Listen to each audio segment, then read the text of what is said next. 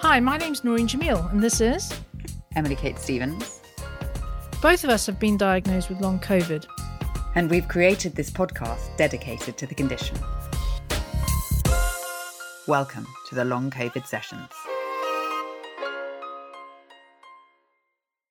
So, Noreen, how was your week? It was up and down. I'm sleeping better because I'm exhausted. So I'm dead to the world by 8 o'clock. Are you managing a full night's sleep? Until about 5 a.m, which is good.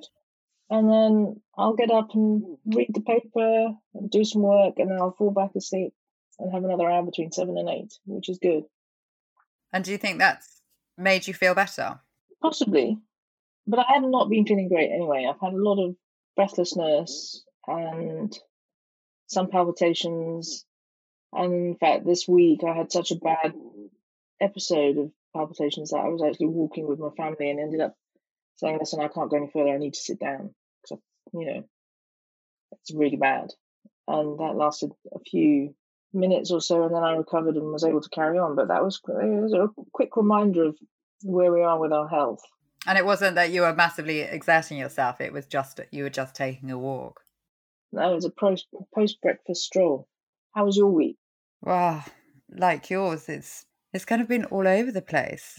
Different symptoms, different days. One day not being able to get out of bed without painkillers. Some days just such dizziness. And I'm a bit better than yesterday. But I've got really bad stomach problems. I really don't feel great at the moment.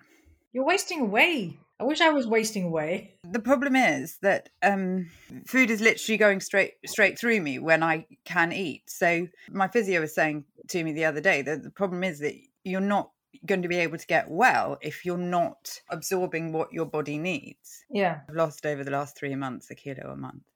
I've lost 12 kilos in a year. That's a lot. That is a lot. And listen, it's been my little silver lining. So far, I've had long COVID, but I've lost weight, and I got to a point where I felt good about myself. But then it gets to the point where you're continuing to lose weight. There's nothing you can do to stop it. And it's not a positive thing. And look, I've seen people on the group sort of be vilified for saying, can anyone tell me what to do? I've lost so much weight. And other people are saying, it's really rubbing it in. I've gained loads of weight. I think the point here is whether you've lost it or you've gained it, if it's not intentional, if it's not something that you want to do and you have no control of it, whether it's loss or gain, it is a hard thing to manage and a hard thing for you to deal with. But there seem to be a lot of gastro issues tied up in all of this. I've noticed that when I eat too much or something too sweet, it does affect me. Like, I will get immediate palpitations if I'm, gorging on my gummy bears. It seems to affect my system. It affects the heart, so not the digestion. No, it affects the heart. So, obviously, with caffeine and sugar, you can become tachycardic, but in all of us with long COVID, everything is exaggerated. Yeah. So I'm not just getting something that I can't feel, which is what would normally happen. I'm doing something that I'm very hyper-aware of. Could be that I'm just hyper-aware. But I get it with sugar. When I eat sugar, my eczema gets bad. So I think it's that manifestation of inflammation somehow coming out in whatever your body's method of manifesting itself is. But I definitely notice caffeine, sugar, they do that to me, but they have a different effect. I tend to feel when I have rich food that I get very bad air bubbles in the middle of my chest. And I feel really unwell until I clear them. And so I have my 6-year-old pat me on the back like a baby. Really? Until I burp. Yeah. It's quite bizarre, isn't it? It is. But it's all these little things that you don't... I was on Twitter the other day, and someone else suffering from long COVID had mentioned the fact that they find it sometimes difficult to swallow. And that was happening to me a couple of months ago. Like, I'd be driving and I suddenly couldn't swallow. I'd have to really force myself. And I thought that was not anything to do with COVID, but was really odd. And now someone put out an appeal saying, is anyone else suffering from this? Yeah, I saw that. I think that when I have the constriction in my throat, it's kind of what I feel when I've got it. It feels like there's not enough space to swallow. Really odd. I don't know. Long COVID, it's just everything, isn't it? The more that I'm reading about it and looking at other people's symptoms and the research, it's affecting everyone in such weird and different ways. As we know, my heart issues are the ones that is my most significant long COVID feature. I went along to the Cleveland Clinic yesterday and I spoke to the doctor who was looking after me, who's the director of cardiology. And he says anecdotally, yes, well, you know, I've seen a lot of patients come through the door just like you, similar symptoms just like you. And what was different to what I got in the UK was that he was quite encouraging. He was like, well, you know, your prognosis is good. Your heart function is good. There's something else going on. But if we can take care of your heart with time and rest and some reconditioning, you should be well in about a year or so. He says, I've seen people recover. And have they recovered with any kind of intervention, or is it literally just that managed exercise, which isn't it? People with heart-related issues are supposed to be, the recommendation in this country is that they only exercise to 60% of their capacity. Is that sort of recommendation that people are using for their recovery, or what was he suggesting? His view of the heart in terms of long COVID is less intervention, and he describes it as the virus has irritated your heart, the heart's nerves and the membrane. So that's why I get the chest pain and the back pain. And that's just irritation, but not bad. It's not like as bad as pericarditis, but that with some rest, the nerves should recover. And he didn't try and give me any drugs. Interesting. So does that mean a reduction in drugs overall? To quote him, he said, you know, all drugs have their good and bad sides. And so I'm not advocating that you take anything. Because I think that's one of the things that we've talked about from the beginning with the various different combinations of drugs that we have been put on, is that there comes a point where you start to think, when you look at the side effects, when you first start taking them and realise that a lot of the side effects from a lot of the drugs are the same symptoms as long COVID. So a lot of the drugs will cause nausea, dizziness, breathlessness, insomnia. Heart palpitations. Yeah, heart palpitations. So there comes a point down the road of taking these drugs where you sort of stop and you think, well, do I still have the symptoms that I started taking these for? Or am I now just feeling side effects of having taken these drugs for 3, 4, 5 months? I think that's partly a conclusion you came to as well, isn't it? For sort of mixing up the frequency of taking drugs. Very much so. And I also believe that the more you take something, the more your body becomes tolerant of it. And the longer you're on something, the less it does for you. And I stopped taking some things because I felt that my symptoms were the same or getting worse. And so I didn't see what the point was of continuing with them. No one really knows what long COVID is doing to us. And so it's a case by case, what you feel is right and how you manage yourself. Yeah. I've stopped taking famotidine, which was my holy grail of drug. Yeah. Why did you decide to stop taking it? Because for a few days, I was taking it very late. I didn't really notice any kind of significant difference. Okay. And so then I thought, let me just see how I am without it. And for a few days, there was no effects at all. And then one day I felt slightly more allergic-y, you know, when your skin gets hot and your face gets hot, but that only lasted a little bit and it's gone, and I still haven't taken it. Okay. And so I'm hoping that if I don't take it, and then when I really need it again, my body will be like, wow, you've got this great thing again. And I think wasn't the point of us taking it to settle down that allergic reaction with the view to coming off it? Like we weren't ever supposed to stay on it long term. Do you feel like that's good news? That's a good question. I don't know. Honestly, I don't, because I don't know whether I'm just, the symptoms are there anyway. And I'm taking these drugs. So why am I taking these drugs? We're being treated with drugs and regimens that are, you know, not prescribed in the NICE guidelines. Like there is no treatment for long COVID. So doctors are trying to use alternative drugs that are used in other diseases to try and treat the symptoms. And I think that's what happened with the antihistamines. And now we've moved on to, for women, talk of hormonal therapies.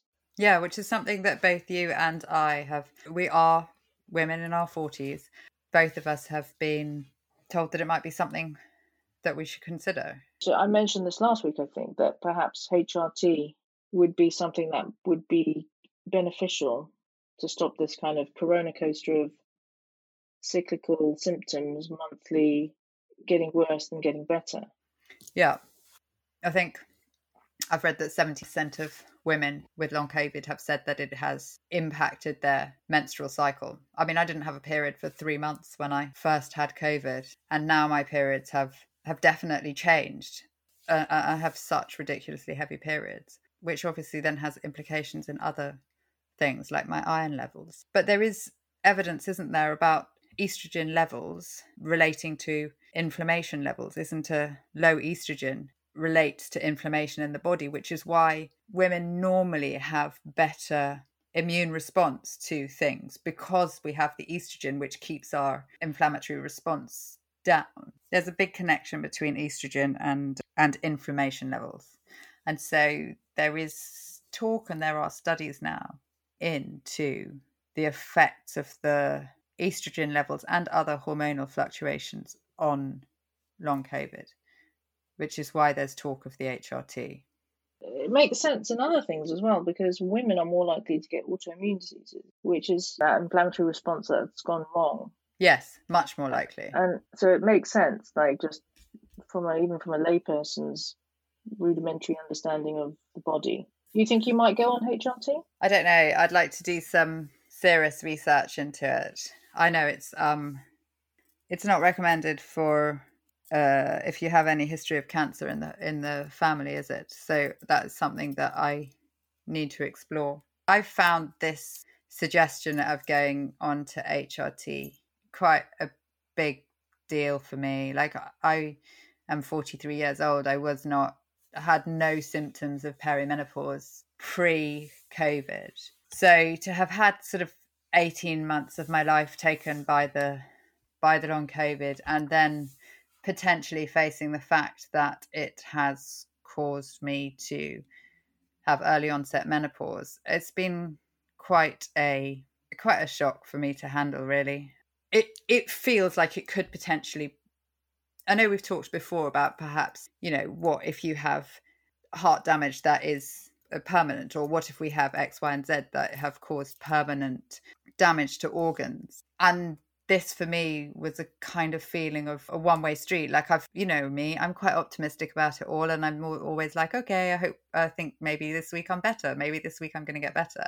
And this felt like a much more sort of permanent and lasting change to my body that could have taken place from the long COVID. Yeah. And I found that quite a lot to handle. And I checked in with Dr. Glenn this week, who we had on the show in session 3. If you haven't listened to that episode, please do. He has great practical advice on managing what he calls the 5 barriers to recovery, which are sleep disruption, overexertion, overworking, stress and anxiety, and poor gut health. Now, during that interview with him, he said this. You know, perimenopausal women, so between 45 and 55, are disproportionately affected by long COVID in my experience. They really get quite marked symptoms, and there are hormonal influences that clearly make things a lot worse that you can't just ignore. You have to take those into account. And the same is true, actually, when you look at premenopausal women, the effect of hormonal fluctuations on their symptoms. You know, many women will tell you that symptoms are significantly worse, for example, around the time of menses. When I spoke to him this week, he said that he thinks that hormonal factors should be considered as a potential barrier to recovery, particularly in peri and post-menopausal women. So his 5 barriers to recovery, he was suggesting he update to include hormonal factors, and the fact that you've got to sort of address those hormonal factors to enable you to recover from the long COVID. So, as you know, I'm in the US this month, and obviously while I'm here, I'm interested to see what they're doing about long COVID and how much people know. And so many people that I just personally know have no idea that you can get long COVID from COVID. They don't know about it. They don't know it's a syndrome. I found the same in Greece. People just were completely unaware of it. What do you think that is there? Do you think it's lack of prevalence in the media, or because we are beginning to get traction in the media here now?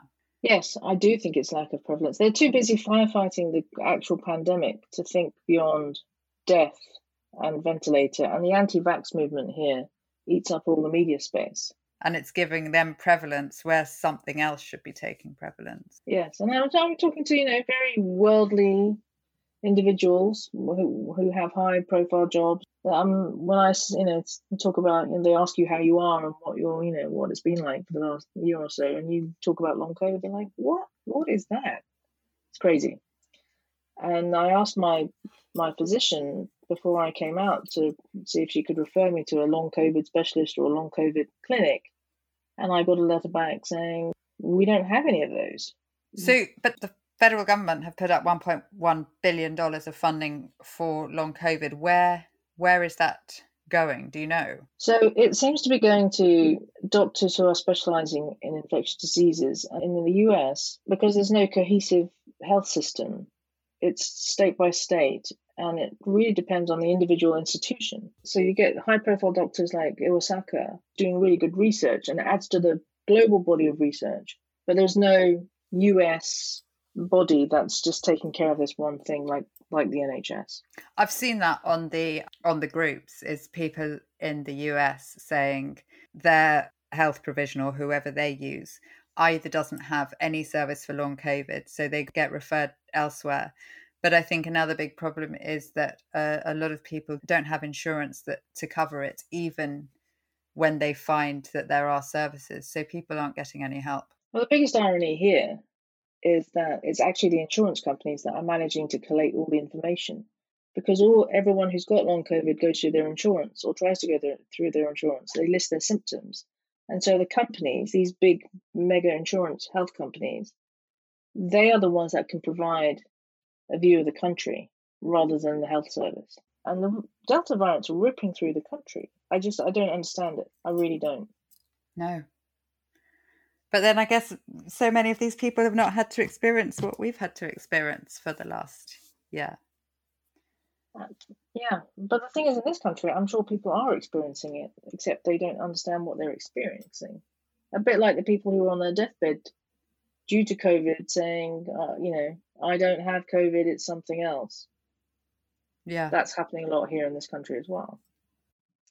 There will be a point where the US, and just because of sheer numbers, that long COVID becomes a massive problem.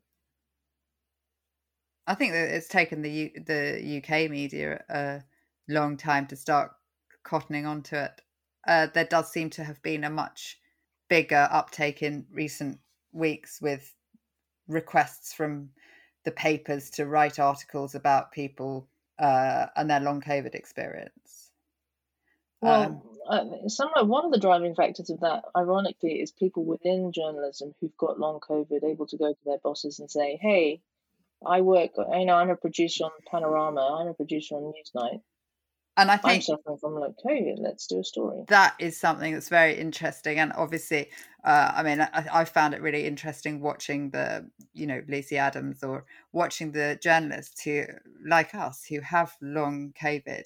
It's much more engaging as a long COVID sufferer to hear it from the perspective of other sufferers. Now, in that vein, there is a paper that was published earlier this month in the British Journal of General Practice, which is a study that's been put together by a panel of 33 experts with experience of long COVID. A lot of the people that they used for this study, which is to create better guidelines for GPs and long COVID clinics as to how to diagnose people, I think they had 29 members of the panel were GPs who are also long COVID sufferers. And I think it's only by that kind of duality of experience with the journalists, with the GPs, that you actually begin to get proper understanding of the condition and what it's like to have it and how it therefore needs to be looked at. I agree 100%.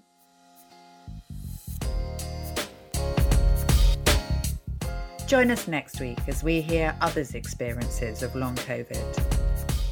Share your stories and questions at TLCsessions.net. Follow us on Twitter and Instagram for the latest updates. And if you found this interesting, please do subscribe.